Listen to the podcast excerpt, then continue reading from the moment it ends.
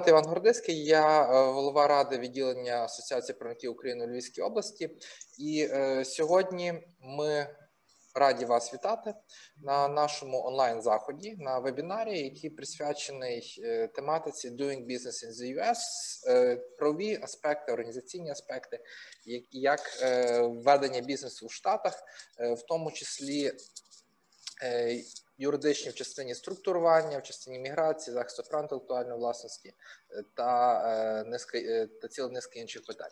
Наш сьогоднішній спікер це людина далеко не чужа Україні, далеко не чуже Львову, але ну захід нас український, тобто тут ми не робили обмеження по регіону. Е, не брали приклад з Національної асоціації адвокатів. Ну, Сергій це чисто українська біль. Е, е, адвокати в курсі, що я маю на увазі.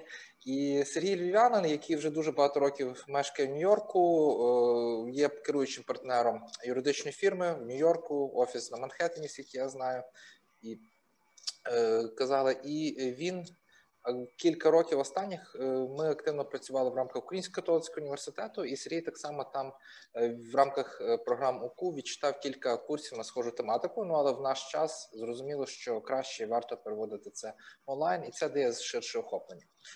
І е, сьогодні, власне, він буде презентувати е, цю тему, присвячену тому юридичним в першу чергу аспектам ведення бізнесу о, в США. Я не буду більше там е, займати часу. Е, передаю слово Сергію. Раджу е, всім бажаю. Е, Плідної участі очікуємо на ваші запитання, і так само щоб е, це стало корисним і отримали в тому числі нові контакти. Оскільки Сергій, ми працюємо в тому числі по юридичній практиці і дуже успішно, тому можу рекомендувати до подальшої співпраці і в разі виникнення питань. На цьому дякую, Сергій. Floor is yours. Дякую, дякую, Іван. Е, вітаю до доброго вечора, шановні колеги. Е, дуже приємно з вами прийняти участь в цьому семінарі, вебінарі. На жаль, в режимі онлайн можливо вдасться незабаром зробити це наживо, як буде така можливість. Е, коротко про себе. Я е, практикую в Нью-Йорку вже 19 років е, в місті Нью-Йорк, в штаті Нью-Йорк. Очолюю комітету східноєвропейських справ Нью-Йоркської асоціації правників. Це найбільша асоціація юридична в світі, понад 70 тисяч членів. Практикують практично в всіх всіх країнах світу. І наша практика зводиться до того, що ми допомагаємо компаніям, які заходять на американський ринок, е, працювати в Америці, розпочинати бізнес тут і бути успішними на американському ринку. Це стосується не, не тільки компаній з України, але й компаній з інших країн. І за ці майже 20 років нашої практики ми в принципі напрацювали певні моменти, певні проблемні питання розуміємо е, на що звертати увагу, і проблеми, з якими стикаються компанії, які заходять на американський ринок, і і, проблеми вони десь є е, дуже схожими для багатьох компаній, незалежності від того, звідки яких країн вони походять. І тому ми вирішили присвятити такий семінар, е, коротко описати такий оглядовий семінар, описати певні аспекти ведення бізнесу в Америці зупинимося на таких групах питань, як е, створення компанії і їх е, підтримання, е, загальний огляд податкових принципів в Америці, захисту прав інтелектуальної власності і найм працівників і підписання контрактів з працівниками і з контракторами, яка між ними різниця, на що слід звертати увагу. Е, якщо в нас якщо у вас будуть якісь запитання під час е, презентації, то прошу задавати. Можливо, Іван допоможе е, з якими запитаннями на що звернути увагу, якщо будуть якісь проблемні питання, на які на які треба наголосити, то ми то ми на цьому теж зробимо під час під час цієї презентації. Ну, Почнемо з найбільш таких питань, які які стосуються взагалі організації ведення бізнесу на території Америки. Насправді е, в Америці е, є е, перше перше питання це те, що в Америці немає загальноамериканського законодавства, яке стосується реєстрації компаній. Тобто, як як, як ми всі знаємо, Америка складається з 50 штатів, і кожен кожен штат має своє законодавство, свої правила створення і утримання і підтримання компаній. І по законодавству цього тих штатів, більшості штатів е, дозволяють кілька форм, в яких е, можна вести бізнес на території Америки, починаючи з найпростіших, найдавніших форм, таких як е, приватний підприємець, так sole proprietorship, е, партнерство, так е, теж така одна з давніх форм ведення бізнесу на території Америки, і закінчуючи вже більш сучасними і популярними формами, такі як е, компанія з обмеженою відповідальністю і, е, і корпорація.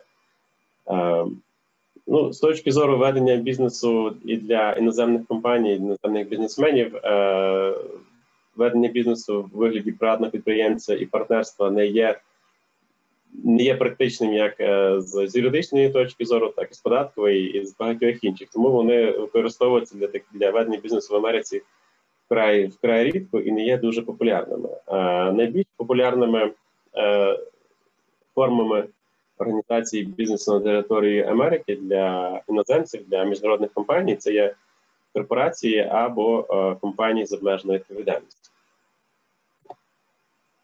І е, яка яка між ними, яка яка, яка, яка є подібність цих цих, цих компаній? То найбільшою подібністю цих компаній, цих цих форм ведення бізнесу є те, що на відміну від інших форм ведення бізнесу, вони дають власникам обмежену відповідальність, limited liability що є дуже важливо е, в Америці. Америка суспільство є таке, яке любить судитися. Е, люди часто судяться, і тому всі намагаються сховатися за цією обмеженою відповідальністю, яку надають е, ці форми е, форми ведення бізнесу, корпорації, компанії з обмеженою відповідальністю. А яка між ними різниця? Е, ці ці дві форми відрізняються тим, як вони структуровані. Корпорація вона е, має е, акціонерів, які виступають власниками акцій, і фактично є пасивними учасниками, які е, отримують отримують дохід, і як такої участі в управлінні справами компанії не беруть. Е, корпорація управляється е, радою директорів, Board of Directors, на яку покладаються обов'язки по веденню щоденного бізнесу компанії. І рада директорів цей борд може призначити посадових осіб компанії президента, віце-президента, секретаря, скарбника, таких е, CEO, CFO, як як хоче їх називати, так їх може призначити, на яких вже може покладатися якісь окремі функції. Але основну відповідальність за ведення бізнесу корпорації за прийняття кінцевих рішень покладається на борду А Що стосується компанії з обмеженою відповідальністю, Limited Liability компанії, тут ситуація інша. Вважається, що члени Е, цієї компанії з обмеженою відповідальністю е, повинні е, приймати активну участь в управлінні компанії і несуть більшу відповідальність і мають більше прав щодо прийняттю рішень і управління цієї компанії. Тому, якщо якщо є більше більше ніж один учасник, а може бути кілька десятків учасників то здебільшого в таких компаніях призначається менеджер, на якого можуть покладатися, делегуватися певні функції по управлінні компанії, і відповідно вже він тоді буде приймати ці рішення. Дуже важливо е, для е, компаній з обмеженою відповідальністю розуміти, що законодавство не регулює дуже детально, як ці компанії повинні працювати. Ці всі е, питання залишаються на врегулювання самих членів які повинні підписати між собою е, member agreement або operating agreement, тобто якийсь документ, яким вони будуть визначати, хто які права має по відношенню е, е, по відношенню до компанії, і які які права має на рахунок прийняття рішень. Саме дуже важливо пам'ятати, що цим operating agreement, цим договором між членами можуть бути прописані різні різні права учасників коли один учасник може внести більшу суму коштів е, у для розвитку компанії, статутний капітал компанії, але отримати дуже мінімальні права на управління чи на отримання доходу. Такі такі речі теж дозволяються. Треба потрібно пам'ятати, що операційний договір є важливим документом, тоді важливо вичитувати, чи немає якихось е, моментів, які можуть негативно впливати на е, інтереси клієнта. Так, тобто, що що важливо пам'ятати, як ми е, при при початку е, е, бізнесу в Америці, е, як ми вже говорили, е, Америка складається з 50 штатів, і компанія реєструється не в якомусь загальнонаціональному реєстрі, а в якомусь конкретному штаті. Тому важливо важливо прийняти рішення, в якому штаті буде зареєстрована компанія. Тому що компанія зареєстрована в якомусь конкретному штаті, в першу чергу підпадає під юрисдикцію цього штату, під юрисдикцію судів цього штату і під законодавство цього штату. Тому е, такі речі потрібно одразу враховувати і приймати до уваги. Які е, які важливі моменти, що стосуються створення компанії? Здебільшого компанії створюються корпорації чи компанії з обмеженою відповідальністю, створюється особою, яка називається інкорпоратор. Інкорпоратор це фактично е, людина, яка виконує формальну функцію, реєструє компанію, і на тому її функції припиняється. Це може бути юрист здебільшого, це може бути бухгалтер, чи це може бути взагалі е, стороння особа, яка створила створила компанію і на цьому закінчила свої функції. Е, компанії створюються в явочному порядку. Тобто ніякого дозволу для створення компанії не потрібно. Просто подаються базовий пакет документів, компанії приймають на реєстрацію. З моменту внесення її в реєстр відповідного штату компанія вважається створеною. Е, більшість штатів вимагає е, для компанії, щоб компанія, яка працює на території штату, мала так званого registered agent, зареєстрованого агента. Що це таке і для чого це потрібно? Е, це потрібно в першу чергу з точки зору е, самого штату, тобто е, виконавчих органів штату, для того, щоб була особа, якій можна буде вручити офіційні документи від від імені штату, там чи якісь повідомлення про податкову заборгованість, чи повідомлення про початок якоїсь судової справи і так далі. Тому штати вимагають, щоб кожна компанія мала такого зареєстрованого агента, тобто фізичну особу чи компанію. Е, яка від імені е, від імені клієнта, від імені компанії може отримувати такі юридичні документи. Ем, коли створюється корпорація, корпорація повинна мати свій перший е, перший першу наглядову раду, цей Board of Directors, який фактично мусить провести функції, мусить провести кроки по започаткуванню діяльності компанії. То цей перший першочерговий Board of Directors повинен е, призначити посадових осіб компанії, повинен випустити, провести випуск акцій, затвердити банківську установу, затвердити статут компанії і так далі. Так тому фактично та функція цього е, першого першої ради директорів є дуже важлива, і дуже важливо слідкувати, щоб ці всі рішення цієї першої е, ради директорів, першого засідання ради директорів були належним чином оформлені. Е, Важливо пам'ятати, що компанія, особливо корпорація, в момент свого створення вона не має власників, вона не має акцій. І е, якщо цей перша рада директорів не проведе цей важливий крок випуск, випуску акцій і роздачі їх акціонерів, е, може бути така колізія, що компанія створена, компанія зареєстрована, але компанія не має власників і фактично як така не існує, тому що вона не має не провела цього випуску акцій що звичайно може привести до дуже негативних е, наслідків. Тому це потрібно пам'ятати, не звертати увагу. що Створення компанії це не кінець, а тільки початок процесу. Важливо, щоб провести ці додаткові кроки. Е, наступним етапом у діяльності компанії це є е, ставити компанію на податковий облік, отримати податковий номер. В Америці це робиться компанія, хоча сама реєструється за законодавством конкретного штату але на е, податковий облік потрібно стати федеральному органі, е, який є Internal Revenue Service, IRS, який відомий на весь світ. Е, федеральному органі компанія повинна зареєструватися і і стати на облік, отримати податковий номер. Це того, як компанія отримає, отримає податковий номер, після того можна приступати до наступного кроку відкриття банківського рахунку і Е, почати вже операційну діяльність компанії.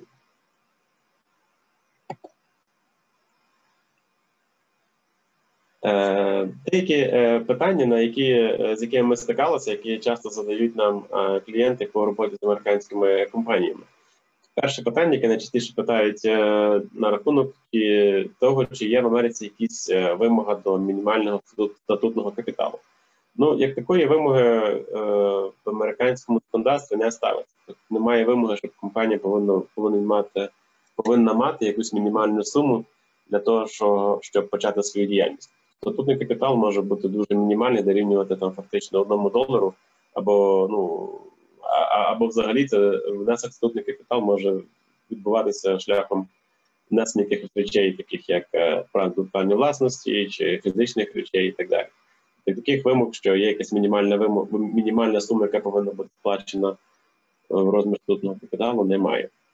Е, наступним питанням, яке е, дуже часто е, постає, е, на якому трошки вже раніше зупинялося, це є е, яка різниця між е, дозволеними акціями, тобто авторизованими акціями і акціями, які реально які реально випущені. Е, як, як, як ми вже трошки зупинялися для на цьому питанні, компанія, коли створюється, вона має е, певну кількість акцій, яку яке, яке держава дозволяє випустити. Це може бути тисячу акцій, може бути 500 акцій, може бути 10 10 мільйонів акцій. Тобто, теж виходячи з того, які які документи оформлялися для, для реєстрації компанії. Але це не означає, що в момент свого створення компанія повинна випустити відразу всю ту кількість акцій, яку вона має право випустити. Компанія, маючи дозвіл на випуск 10 е, мільйонів акцій, може випустити всього одну акцію. Тоді ця одна акція, вона називається це акція, яка випущена, issued shares, так, так яка вже імітована. Е, тоді е, тільки ця акція буде враховуватися е, при визначенні власників компанії і при визначенні форуму компанії. Так, тобто враховуються тільки ті акції, які фізично випущені, які роздані акціонерам, а не ті акції, які є дозволені в компанії до випуску. Наступне питання є стосується е, договорів між акціонерами. Е, американське законодавство не вимагає такого. Договори між акціонерами не не вимагаються, але не забороняються. Тобто, якщо акціонери на додачу між е, до до своїх статутних документів і документів створення компанії хочуть підписати між собою акціонерний договір, вони це можуть зробити. А, На відміну від корпорацій для а, е, компаній з обмеженою відповідальністю для LLC, такий договір між членами потрібен. Потрібен чому? Тому що а, законодавство LLC регулює дуже, а, дуже поверхнево. І цей договір потрібен для того, щоб визначити, які права і обов'язки має кожен із учасників по управлінню компанії, по внесенню коштів і по отриманню доходів. Е, чи можуть е, нерезиденти Америки бути власниками, директорами і посадовими особами компанії? Абсолютно так. Е, в американському законодавстві як таких обмежень немає на рахунок нерезидентів, того, щоб вони були власниками чи директорами чи посадовими особами компаній. Єдине обмеження буде полягати в тому, якщо не резидент захоче працювати на території Америки і отримувати за це заробітну плату.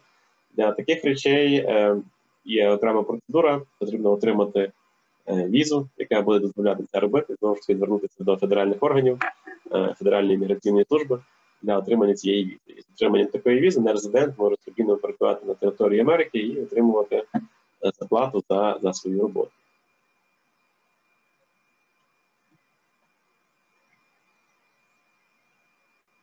Е, ну, При при вибору юрисдикції для реєстрації компанії багато факторів е, слід взяти до уваги. Е, як ми вже казали, коли компанія створюється е, по законодавству якого штату, означає, що вона автоматично підпадає під юрисдикцію цього штату.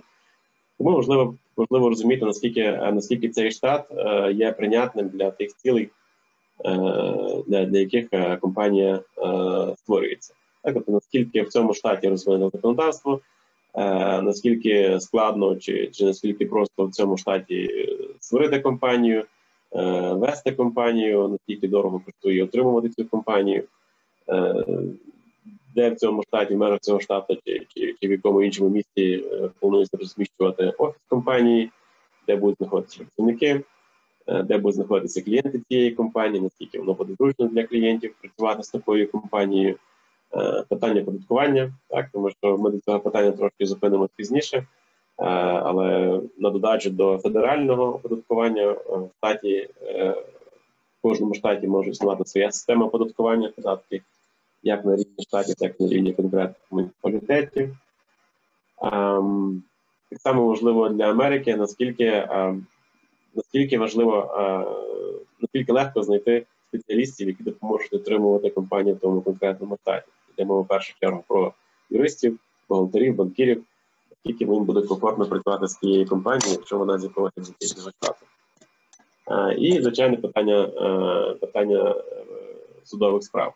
Так, то працюючи в Америці, в Америці, ризик є досить суттєвий в якомусь моменті роботи в Америці опинитися втягнути в якийсь судовий процес. І, звичайно, це важливо, щоб якщо така неприємна ситуація станеться, щоб вона була відбувалася в судах чи в юрисдикції, яка максимально сприятлива та для компанії чи для іноземного бізнесмена. Е, тому що на жаль, не, не всі штати в Америці однаково привітні до іноземців, до іноземних компаній. Очевидно, що в таких ситуаціях хочеться бути в штаті, який є більш е, більш прихильний е, і більш відбитий до іноземного бізнесу.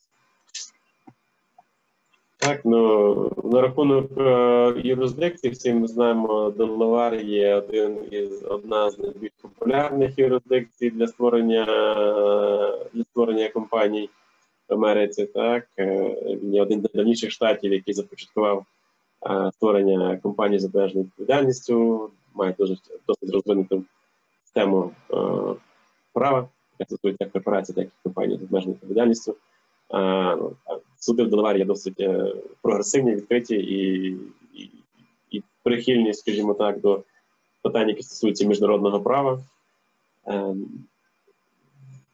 урядові органи штату Делавер досить працюють досить ефективно, надають інформацію і документи, які потрібно. І е, крім цього, звичайно, є дуже важливо, що більшість юристів, як в Америці, так і поза, межами Америки, вони досить добре обізнані з делаварським правом і комфортно до нього ставляться. Тому в плані обслуговування компанії, зареєстрованої в Делавері, не повинно виникати е, проблем. Е, ну і як кажуть, чи, чи завжди треба звертатися тільки до Делавера, коли е, коли е, виникне необхідність створення компанії? Ну, це питання залежить. В більшості випадків, напевно, Делавер буде оптимальним варіантом. Але є ситуації, якщо взяти до уваги всі диктати, про які ми говорили, що Делавер може бути не найкращим варіантом. Тому це теж потрібно взяти до уваги. Ем, тепер перейдемо до Якщо по створенню компанії ці питання, не знаю, якщо є запитання, можемо зараз, можемо в кінці е, про них поговорити. Якщо немає запитань, то перейдемо до наступного е, блоку питань, який стосується огляду податкового законодавства в Америці.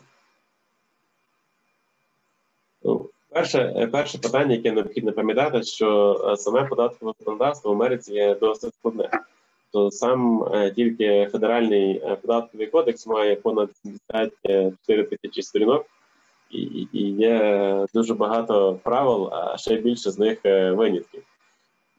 Тому це, це, це, це досить складно в тому цьому розібратися. Крім крім федерального федерального кодексу, федеральних податків. Потрібно пам'ятати, що податкова система в Америці багаторівнева. То є є федеральне податкування на рівні, яке регулюється в основному АРС, так на, на федеральному рівні, але крім того, є е, податкування на рівні на рівні штатів.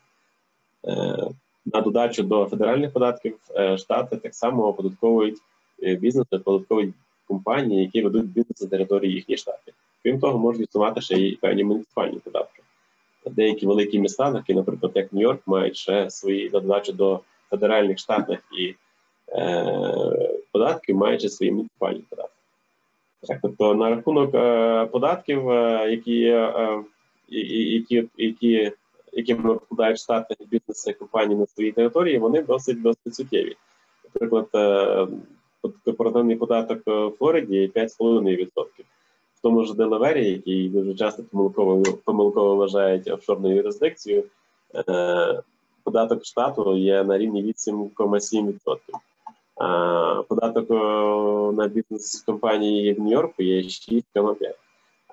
Це податки, які є стали на сьогоднішній день, але потрібно пам'ятати, що особливо цього року спостерігається тенденція до е, збільшення е, збільшення податкування так що можна очікувати, що будуть певні е, кореляції, будуть певні зміни е, в податкуванні, які, е, якими вкладають штати е, компанії на території на території штатів. Тепер зупинимося трошки на рахунок на федеральному податкуванні. Так, в 2017 році була проведена податкова реформа. Америка відійшла від системи податкування, яке базувалося на на рівні на рівні отримання його доходу, і перейшла до системи податкування так, flat rate tax, так званого, так, тобто є фіксована ставка, і ввела ставку за на, на рівні 21%. Але знову ж таки, враховуючи сучасні тенденції, велика ймовірність того, що ця ставка буде збільшена до до 28%. Так само відбулися певні зміни в системі оподаткування Америки. Раніше Америка була практично однією з дуже небагатьох країн, які дотримувалися принципу податкування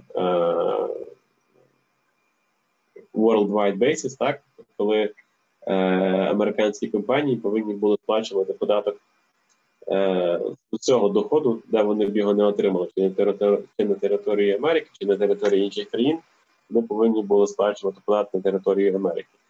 Зараз Америка потроху відходить від такого принципу, дозволяє і спостерігається перехід до так званої гібридної системи, коли доходи, отримані на території Америки чи поза меж території Америки, можуть оподатковуватися за різною ставкою.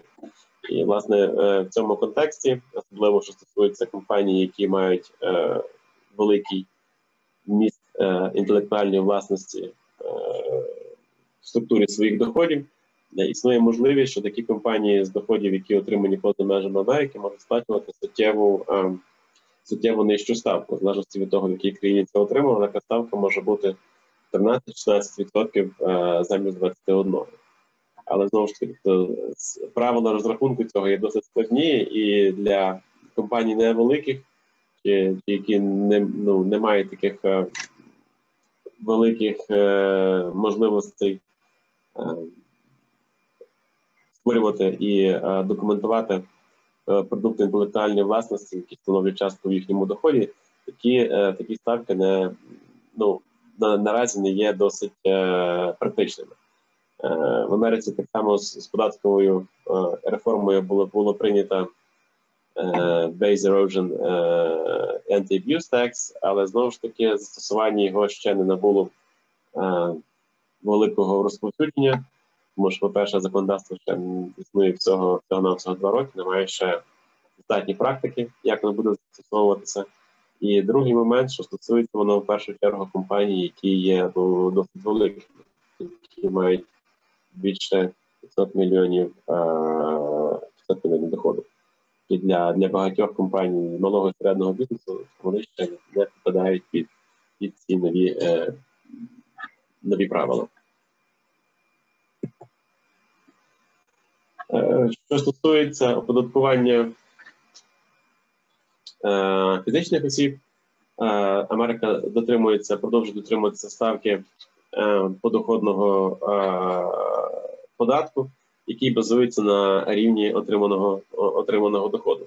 Е, чому це важливо е, для нерезидентів? Для резидентів це важливо в тому випадку, якщо е, вони або будуть проводити бізнес на території Америки, отримувати дохід без створення юридичної особи, або якщо вона навіть не створює юридичну особу при певного при певному типу юридичної особи, вони теж будуть оподатковуватися як фізичні особи, а не як юридичні особи.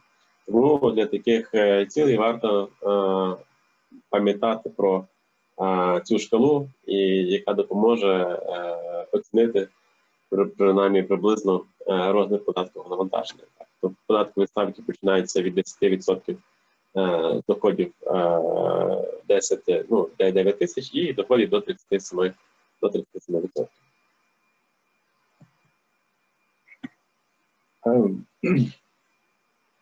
На рахунок оподаткування дуже часто питають про різницю між корпораціями, що таке сі корпорація, що таке С корпорація, чи є, чи є між ними якась юридична різниця. Точки зору корпоративного права, з точки зору реєстрації компанії, Ці корпорація і С корпорація це одне і те саме. З тої з юридичної точки зору між ними немає різниці. Але між ними є суттєва різниця з податкової точки зору. Тому що для податкових цілей корпорація, яка створена, вона може вибирати, чи вона буде е, розглядатися як е, звичайна корпорація, сі корпорація, що в нашому розумінні є класичною корпорацією, чи вона буде розглядатися як С-корпорація. С-корпорація, вона це є е, тип корпорації, яка для податкових цілей е, вважається такою, як як, як пестрою прозорою ентиті. Тобто це означає на практиці, це означає на практиці, що С-корпорація не платить корпоративного податку. Для С-корпорації податок е, податок сплачується тільки е, її безпосередніми власниками за тою школою, про яку ми про яку ми говорили, говорили раніше. Єдиною негативною е, негативним моментом для С-корпорації є те, що цим правилом не можуть скористатися іноземці. С-корпорація вона виключно для американських громадян чи американських е, резидентів. Резиденти не можуть мати, е, не можуть створювати корпорації, які для податкових цілей будуть вважатися як С-корпорації. Е, а як на рахунок компаній з обмеженою відповідальністю? Тут ситуація схожа. Компанії з обмеженою відповідальністю для податкових цілей мають принаймні дві опції. Як вони хочуть оподатковуватися. Якщо компанія з обмеженою відповідальністю Е, обирає оподаткування по системі корпорації, тоді е, вона для всіх цілей оподаткування розглядається як корпорація, то сплачує корпоративний податок і в випадку виплати дивідендів додатково оподатковується ще дивіденди. Якщо ж е, компанія з обмеженою відповідальністю вибирає для податкових цілей форму оподаткування як партнерство чи як е, особа підприємець, тоді для таких е, для податкових цілей компанія вважається такою, що не існує, вона звільняється від сплати корпоративного податку, а всі доходи і витрати оподатковуються за шкалою приватних приватних осіб. Так, за шкалу кожен кожен із учасників компанії з обмеженою відповідальністю сплачує свою частку податків, виходить з тої шкали, яку яка була продемонстрована раніше.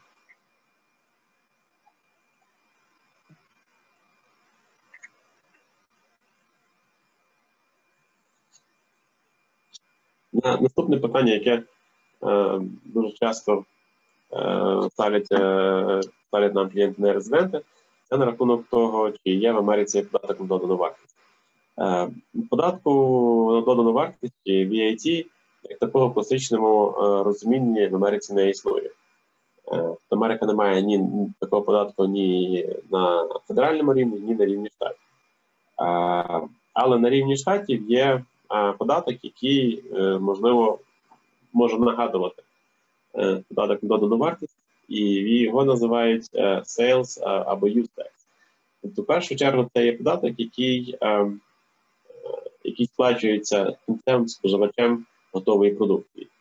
Класично це це був податок, яким оподатковувалися продажі речей в магазинах продуктів харчування до товарів особистого вжитку закінчуючи комп'ютерами, побутовою технікою і так далі.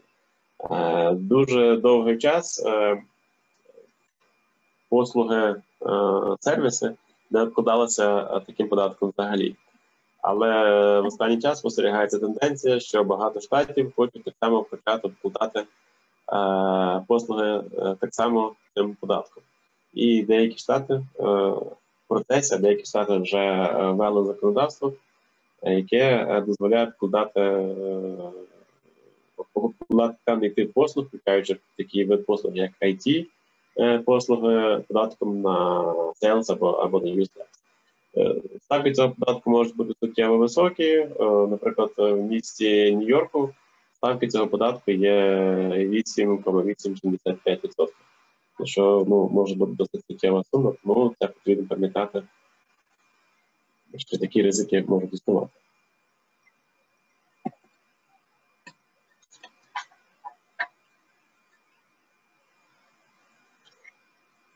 Нашим е, третім блоком питань це є питання е, найму, е, найму працівників, найму консультантів, контракторів. які виконують е, певні роботи від імені компанії. Ну, при е, наймі працівників е, знову ж таки потрібно пам'ятати, що як такого загальноамериканського законодавства, яке б регулювало ці питання, не існує. Тобто є певні законодавчі акти на рівні на рівні федеральному, які в основному стосуються питань встановлення мінімальних стандартів праці, таких як мінімальна зарплата.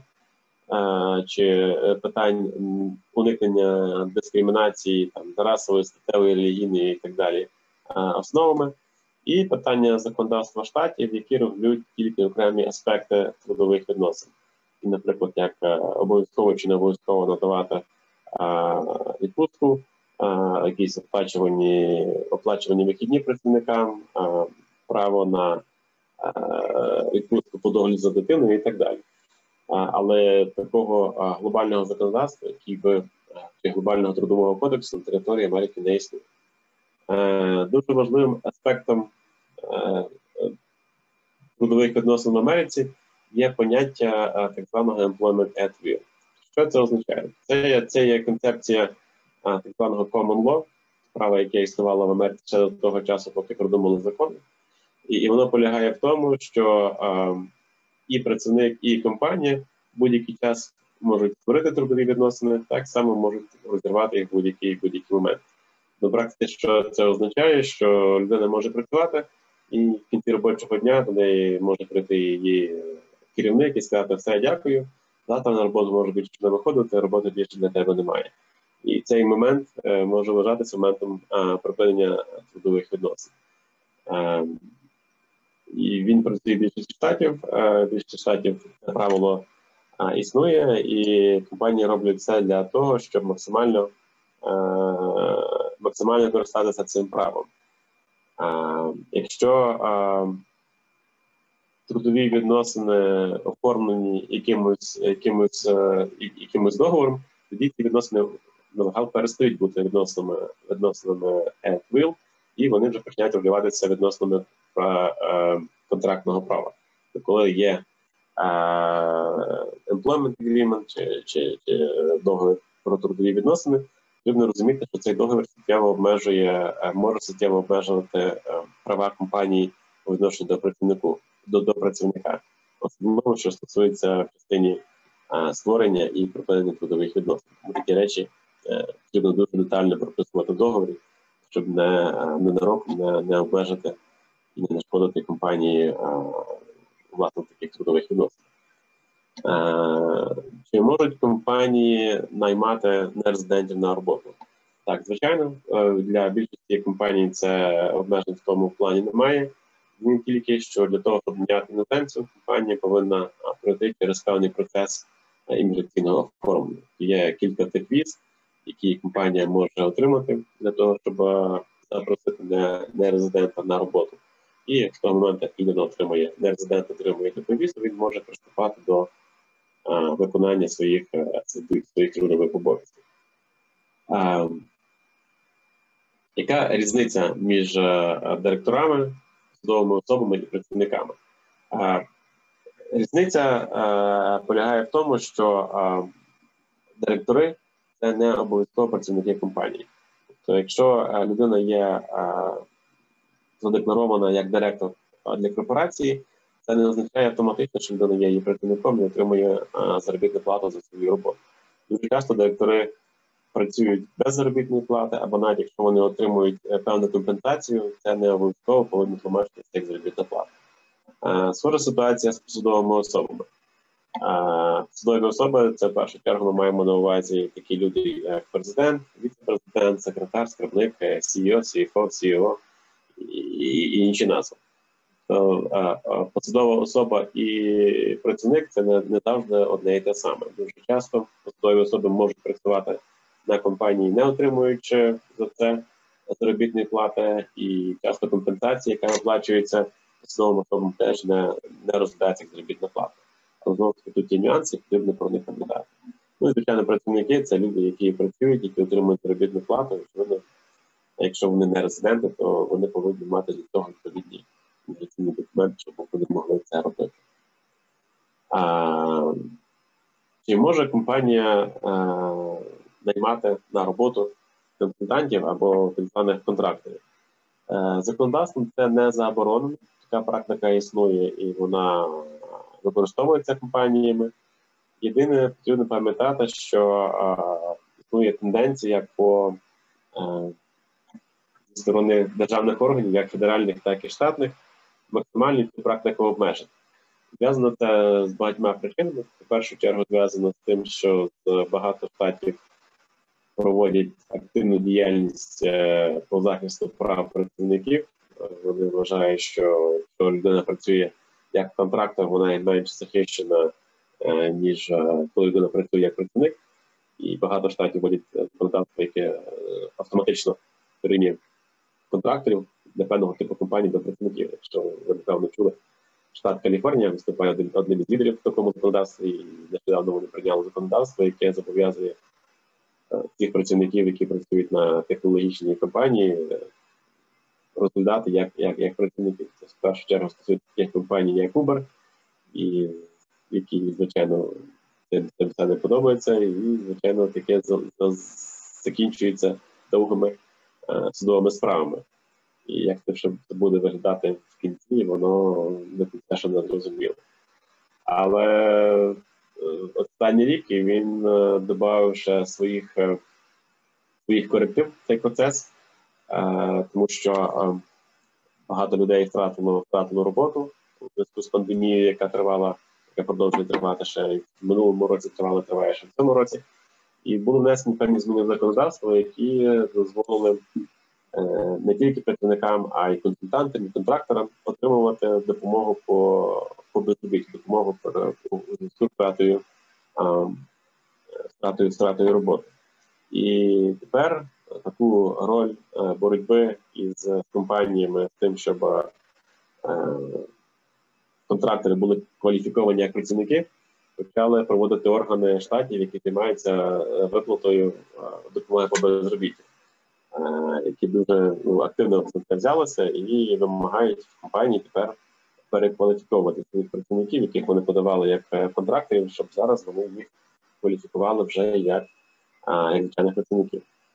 Це така досить ну, нова активна тенденція, яка розвивається, так що будемо спостерігати, до чого воно це приведе, чи призведе до якихось е, глобальних е, змін в законодавстві, чи залишиться на рівні такого е, точкового енфорсменту.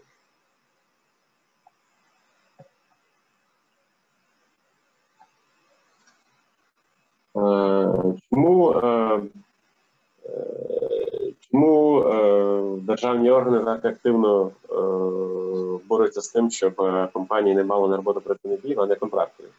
Звичайно, одним з, з великих важливих факторів це є податкування, е, тому що контрактору, коли сума, яка оплачується контрактору, не підлягає оподаткуванню, так на контрактор сам самостійно цієї суми оплачує свій подоходний, подоходний податок. Але коли е, зарплата оплачується працівнику, з'являється багато рівнів оподаткування, багато додаткових е, зборів, які компанія повинна платити. То в першу чергу це йде про е, зобов'язання, які покладаються на компанію як податкового агента, яка повинна збирати і отримувати податки, які належать працівнику і перерахувати їх бюджет. А, Крім того, компанія повинна давати додаткову звітність і повинна сплачувати додаткові податки і як на рівні федеральному, так і на рівні на рівні на рівні штатів. Це є податок а, на а, соціальне забезпечення, а, податок на медичне забезпечення, податок по втраті працездатності, і крім того, ще є додаткових а, додаткових податків, які накладаються вже самими штатами. Дуже часто вони е, дублюють певні е, зобов'язання, які покладаються на федеральному рівні, а деколи вони встановлюють додаткові зобов'язання. Наприклад, як е, певні штати вони вимагають додаткові додаткові сплати, додаткові відрахування е, для страхування працівників на випадок втрати працездатності, чи на випадок втрати чи на випадок відшкодувань у випадку нещасного випадку на виробництві і так далі. І в деяких штатах можуть бути досить суттєвими і накладати ну, досить додаткові фінансові зобов'язання для компанії. Тому якщо наймається е, компанія не має на роботу працівників, про це потрібно пам'ятати. Виходячи з того, в якому штаті буде знаходитись працівник, можуть бути різні е, зобов'язання по відрахуванню і по складі цих додаткових платежів.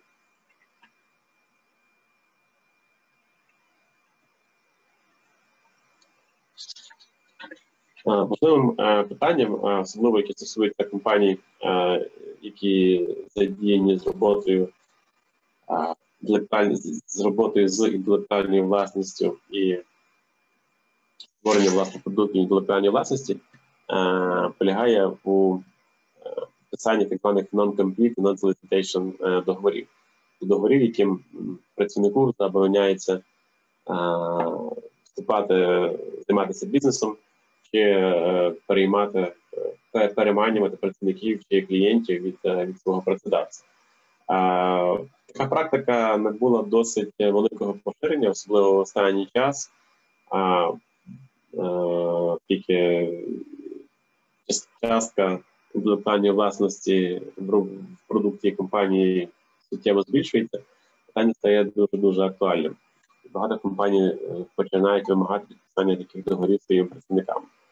Е, ще потрібно пам'ятати, що така практика поширена, вона не заборонена законодавством, але знову ж таки деякі штати вони е, починають е, дотримуватися позиції, що такі договори не не є конче необхідні для певних працівників і можуть порушувати їхні права. Особливо знову ж таки штатом, яким який є передовим в таких речах, це є штат Каліфорнія і вони їх суди в штаті Каліфорнія е, прийняли кілька прецедентних рішень, яким заборонили е, виконання чи заборонили е, такі такі типи договорів до певного типу працівників. Особливо, якщо стосується працівників, які є не особливо е, високооплачувані, не особливо знаходяться високо в ієрархії компанії, то е, суди в Каліфорнії підтримують такої думки, що договори такого типу не повинні е, не повинні обмежувати таких працівників, якщо вони шукають е, роботу конкурентів чи в схожій в схожій індустрії. Тому це теж потрібно мати на увазі. Дуже так само важливо пам'ятати, що покарання пеналті, якісь штрафи чи чи, чи обмеження, які прописуються ці ці договори, вони е, ну перше, що вони не будуть е, швидше за все, їх не можна буде провести до виконання в американському суді. А друге, що прописання таких речей може привести взагалі до таких е, кардинальних дій, коли суд може скасувати весь договір зв'язку з тим, що це може бути розтлумачено як суттєве обмеження і застосування штрафу до працівника. Тому з такими речами потрібно бути дуже обережним. Особливо, якщо ці покарання стосуються виплат певних компенсацій чи якихось фінансових зобов'язань.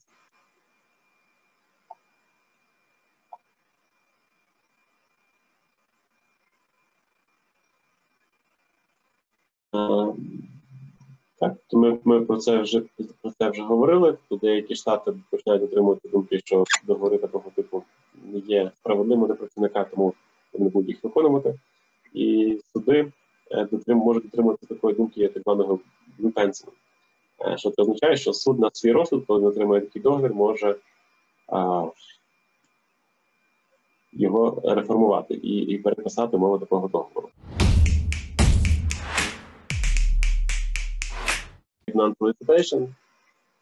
Так, з тим, як деякі штати борються з застосуванням таких договорів і, і намагаються обмежити використання таких договорів е, для для компаній.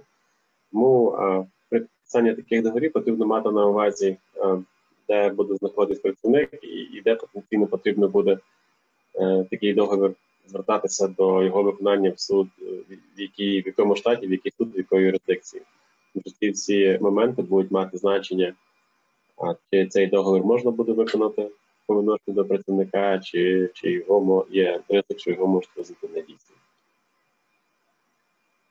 Е, на рахунок е, існування компанії важливий момент, який досить часто нерезиденти не беруть до уваги, це те, що е, компанія створиться в одному штаті, але якщо така компанія активно проводить бізнес на території іншого штату, виникають додаткові необхідності, додаткова вимога реєстрації такої компанії на території цього штату.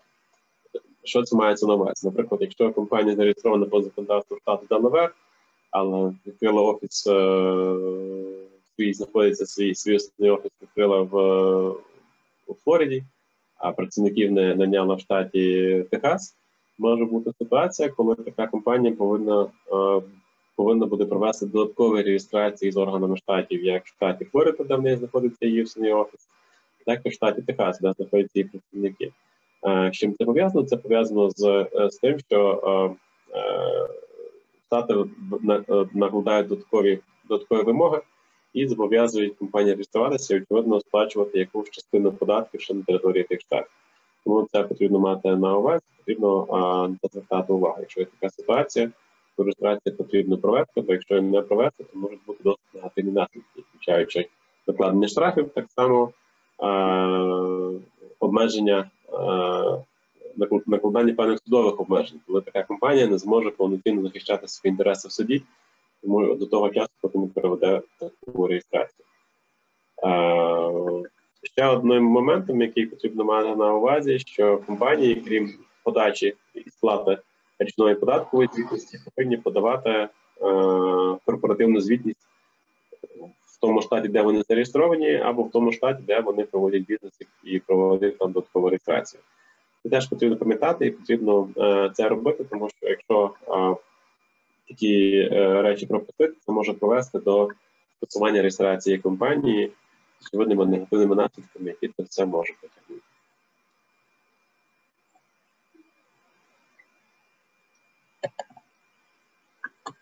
І ще, ще одним можливим моментом, на який так само слід звернути увагу нерезидентам, які е, заходять на е, на американський ринок, працюють на американському ринку, це питання захисту е, прав інтелектуальної власності. Е, в першу чергу е, ми б хотіли сфокусувати увагу на е, захисту таких речей, як торгова марка чи торгове, торгове ім'я компанії, тому що питання захисту інтелектуальної власності це дуже дуже об'ємна тема і напевно тема окремого семінару, окремого окремого розгляду. Але в контексті створення компаній важливо пам'ятати, що оскільки е, компанії самі реєструються за законодавством за законодавством штатів, е, питання захисту е, прав інтелектуальної власності відноситься в основному до е, компетенції федерального уряду. І реєстрація таких речей, як торгова марка чи торгове чи торгове ім'я компанії, не, не означає, що якщо компанія зареєструвала, якщо компанія зареєструвала якесь якесь ім'я чи прийняла якесь ім'я, під яким вона хоче вести бізнес, то це ім'я буде захищеним і і компанія зможе це робити. Тому що якщо існує конкурент, який зареєстрував це це ім'я як торгову марку на федеральному рівні, то на якомусь етапі конкурент зможе вимагати від компанії припинити використати використовувати таке ім'я, навіть якщо це ім'я самої компанії. Тому дуже важливо на ці речі звертати увагу і якомога швидше е, вжити заходів до захисту свого імені, свого торгового імені, свого своєї торгової марки шляхом проведення її реєстрації. Реєстрація проводиться, як ми вже казали, в е, торговому е, офісі реєстрації торгових марок і патентів на федеральному рівні. Е, що важливо пам'ятати, що Америка підходить до цього питання реєстрації трошки по іншому, як деякі країни. Якщо в інших країнах можна провести реєстрацію якоїсь торгової марки взагалі в цілому класі, в Америці використовується питання звуженої реєстрації то потрібно показати тільки ті, ті конкретні е, товари і послуги, для яких ця торгова марка вживається. А реєструвати загально без е, е, без конкретного використання е, цих цих товарів і і цих товар цієї марки з товарами послугами в бізнесі не дозволяється. Компанія може подати е, подати реєстрацію так званий intent of use, але до того моменту, поки компанія не представить докази, що компанія почала активно використовувати цю торгову марку в бізнесі, процес реєстрації не можна закінчити. І очевидно, якщо виникають спори по використанню торгової марки. Це сторони йдуть, пробують вирішити це питання з самим офісом, якщо це надається вирішити, тоді тоді переходять до судових процесів. Судові процеси це так само дуже відомі, можуть тривати дуже довго і тривати як в судах штатів, так і в судах федеральної юрисдикції.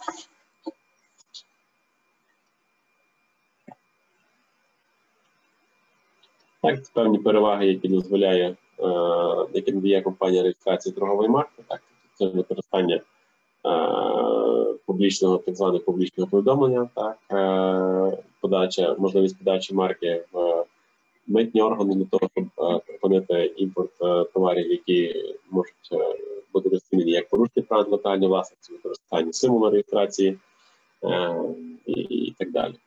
Крім федеральної реєстрації, існує можливість зареєструвати торгову марку в межах штату, але ну, тенденція зводиться до того, що така реєстрація з органами штату стає менше і менше популярна, тому що більшість компаній вибирають опцію реєстрації реєстрації такої торгової марки на федеральному рівні, яка їм дає захист е, на на всій території Америки в порівнянні штатної реєстрації, яка дає захист тільки на території цього е, якогось конкретного штату.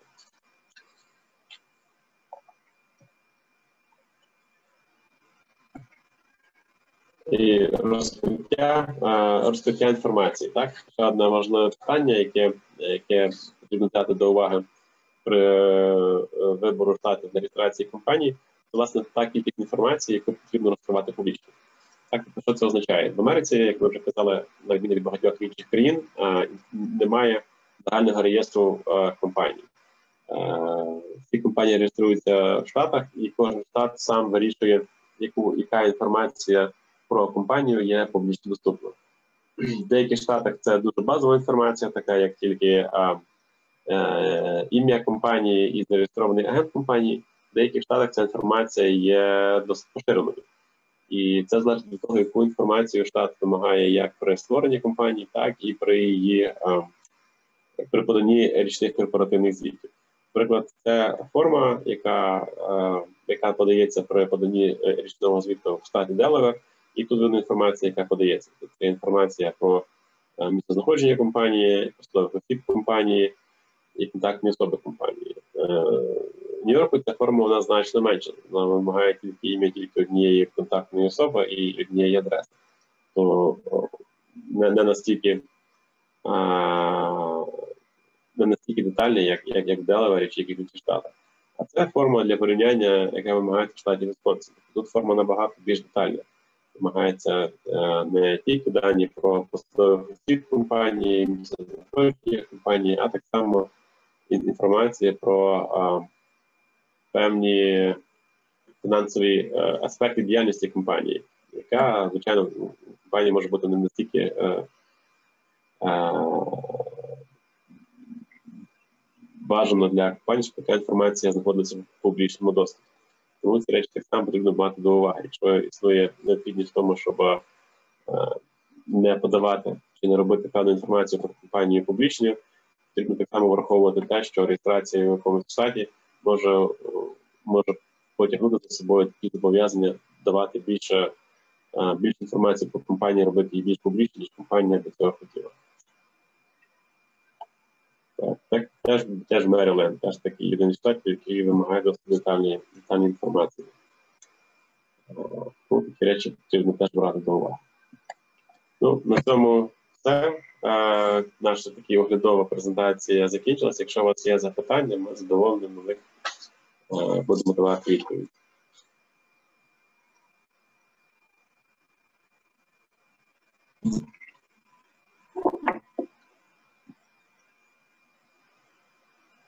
Тут так само ще є контактна інформація. Якщо будуть якісь додаткові питання виникати вже за межами цього семінару, це так само можете ну, можете звертатися за цими контактними даними будемо раді поспілкуватися і і, і допомогти питанням, які будуть виникати.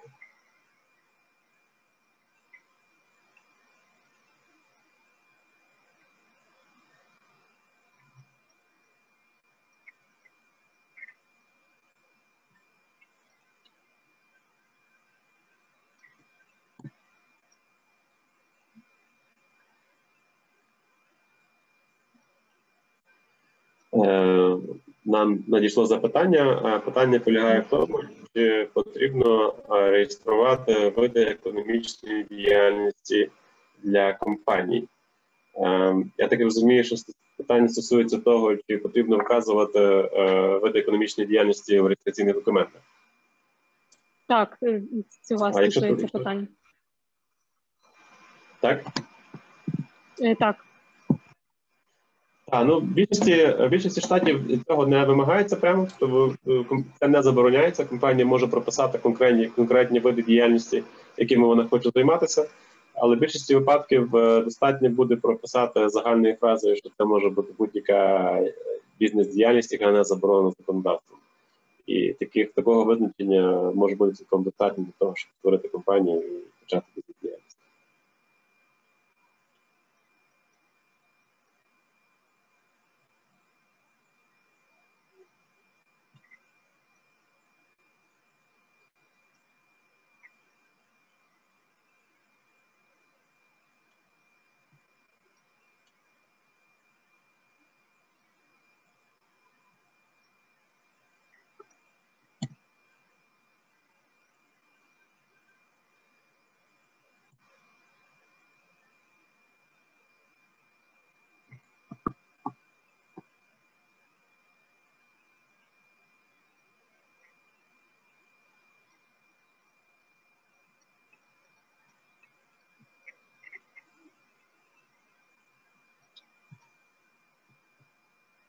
Наступне питання, яке надійшло, якщо бізнес-компанія веде в кількох штатах, чи може вона податки сплачувати тільки в тому штаті, де зареєстровано? Ну, це питання насправді досить е, складне е, на рахунок оподаткування, в якому штаті е, компанія повинна сплачувати податки. Звичайно, компанія подає податкову декларацію на федеральному рівні, вона повинна сплатити податки до до АРС, подається податкова звітність. Е, і крім того, подається звичайно податкова звітність в тому штаті, в якому вона зареєстрована. Але крім того, якщо компанія проводить діяльність на території інших штатів, яка е, проявляється в тому, що компанія е, має офіс, має представництво на території того штату, чи має е, працівників на території того штату, чи основні клієнти її знаходяться на території того штату, існує така система, яка називається е, е, пропорційний apportionment, так тобто, коли е, е, компанія повинна провести розрахунки для того, щоб визначити, яка частина прибутку була отримана е, була отримана в кожному конкретному штаті, на якому вона веде бізнес. І очевидно, якщо по результатах цього розрахунку, по результатах цієї формули е, буде встановлено, що компанія отримала певну мінімальну суму пода мінімальну суму доходу яку потрібно задекларувати в тому штаті, компанія, крім штату своєї реєстрації, повинна буде подати ще податкову звітність і сплатити податки так само в тому штаті, в якому вона веде бізнес. Це досить таке складна, складна процедура, складна формула, але на жаль, компанія повинна це робити теж.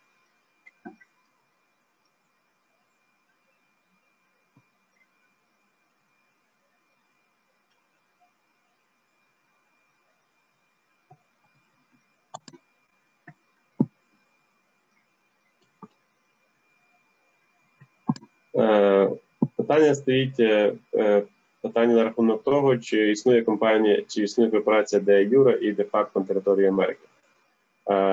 Ну, знову ж таки, що що, що мається на увазі? З точки зору юридичної, з точки зору реєстрації компанії, компанії створюється за законодавством кожного конкретного штату. Тому чи компанія створена е, в тому штаті, потрібно звертатися до законодавства конкретного штату. Якщо ми говоримо про компанію, яка створена чи веде діяльність на території штату Нью-Йорк, потрібно звертатися до законодавства штату Нью-Йорк. І в цьому випадку потрібно так само розуміти, що а, е, законодавство, яке стосується а, е, створення компаній, це є а, це є, це законодавчий акт, який буде прийнятий.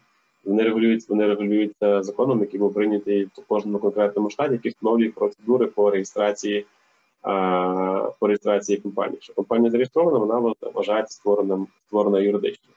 Проте е, буває ситуації, коли е, компанія не пройшла всіх е, всіх необхідних кроків для того, щоб отримати цю реєстрацію, це юридичне створення. В таких випадках вона може вважатися, що вона є фактично створена. Але для того, щоб вона вважалася фактично створеною, повинен бути якийсь документ, який е, який цей рівень зафіксує. Найчастіше це, звичайно, виступає е, судовий прецедент, то якась компанія, яка за рішення суду чи учасники компанії, е, вони можуть вимагати е, звернутися до суду і в судовому порядку вимагати визнання такої компанії, що вона була створена по факту, не, не зважаючи на те, що ці юридичні процедури, юридичні кроки не були здійснені для того, щоб вона була створена. Така практика так само існує, і звичайно вона має місце.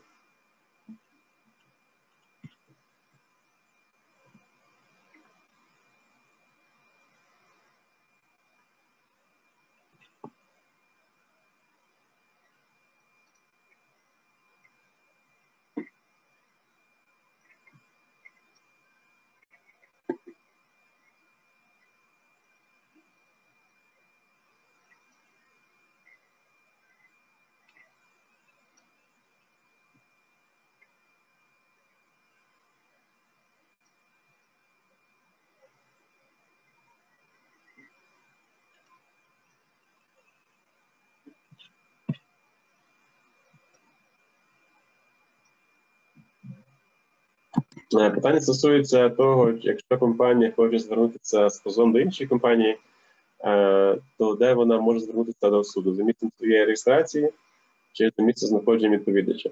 Ну це насправді дуже цікаве і складне запитання, яке е, саме напевно заслуговує на окрему тему. Це питання юрисдикції судів і юрисдикції над над конкретним відповідачем. Процедура трохи відрізняється від е, від процедури, яка яка, яка практикується в Україні чи чи в інших юрисдикціях, полягає в тому, що спочатку позивач звертається, е, подає документи до суду, подає позовну заяву, і аж тільки після подачі позовної заяви до суду е, він повинен провести процедуру вручення цих позовних документів відповідача. Тобто для того, щоб щоб почати саму позовну заяву, в принципі позивач може це зробити будь будь-якому будь-якому суді. Е, цю процедуру можна ініціювати. Е, очевидно, якщо е, суд не підлягає, право не підлягає розгляду в цьому суді з точки зору юрисдикції, тоді це вже відповідальність відповідача ці питання аргументувати, подавати клопотання до суду, щоб в цьому відмовити. Що що мається на увазі? В Америці існує система система судів двохрівнева. Є суди федеральної юрисдикції, які вирішують певну обмежену категорію справ, так тобто вони вважаються судами е, обмеженої юрисдикції, вирішують тільки ті справи, які на них чітко покладаються законом. І є суди штатів. Суди штатів на загал це є суди загальної юрисдикції. То, в принципі, е, е, будь-яка справа, яка яка подається, в першу чергу повинна і може розглядатися судом штату. Тому, якщо йде мова про комерційний спір, практично будь-який комерційний спір можна подавати до суду першої інстанції конкретного штату. Е, це може бути як за знаходженням позивача, так і за знаходженням відповідача. Але потрібно мати на увазі такі речі, що якщо е, якщо між сторонами укладений договір, яким вони обмежили чи визначили е, право, яке застосовується до до, до цього до договору, до тих спорів, які можуть виникати між сторонами, чи визначили виключення. Е, виключення місця розгляду спорів, то такі е, такі правила, такі договірні відносини будуть мати прецедент. Тобто, якщо сторони визначили, що нехай одна одна сторона знаходиться в Каліфорнії, друга сторона знаходиться в Нью-Йорку, але вони вибрали для місця розгляду спорів суду, який знаходиться в Техасі, то очевидно, що цей спір може розглядатися тільки в тому суді, якому вони визначили. І будуть певні обмеження е, по визначенні того місця, де де вони під спір можуть е, можуть розглядати. Так що це теж потрібно потрібно пам'ятати, але на загал можна подавати позов як місце знаходження позивача, так і місце знаходження відповідача.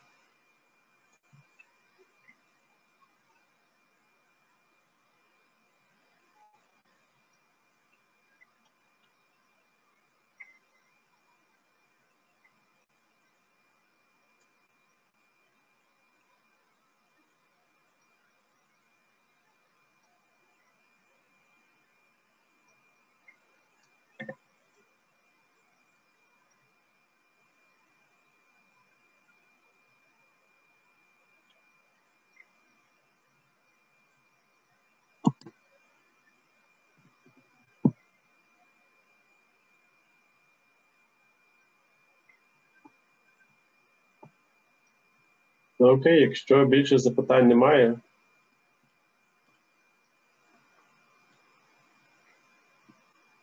Я дуже дякую вам за увагу, за е, ваші запитання. І якщо будуть якісь запитання виникати в майбутньому, то прошу звертатися.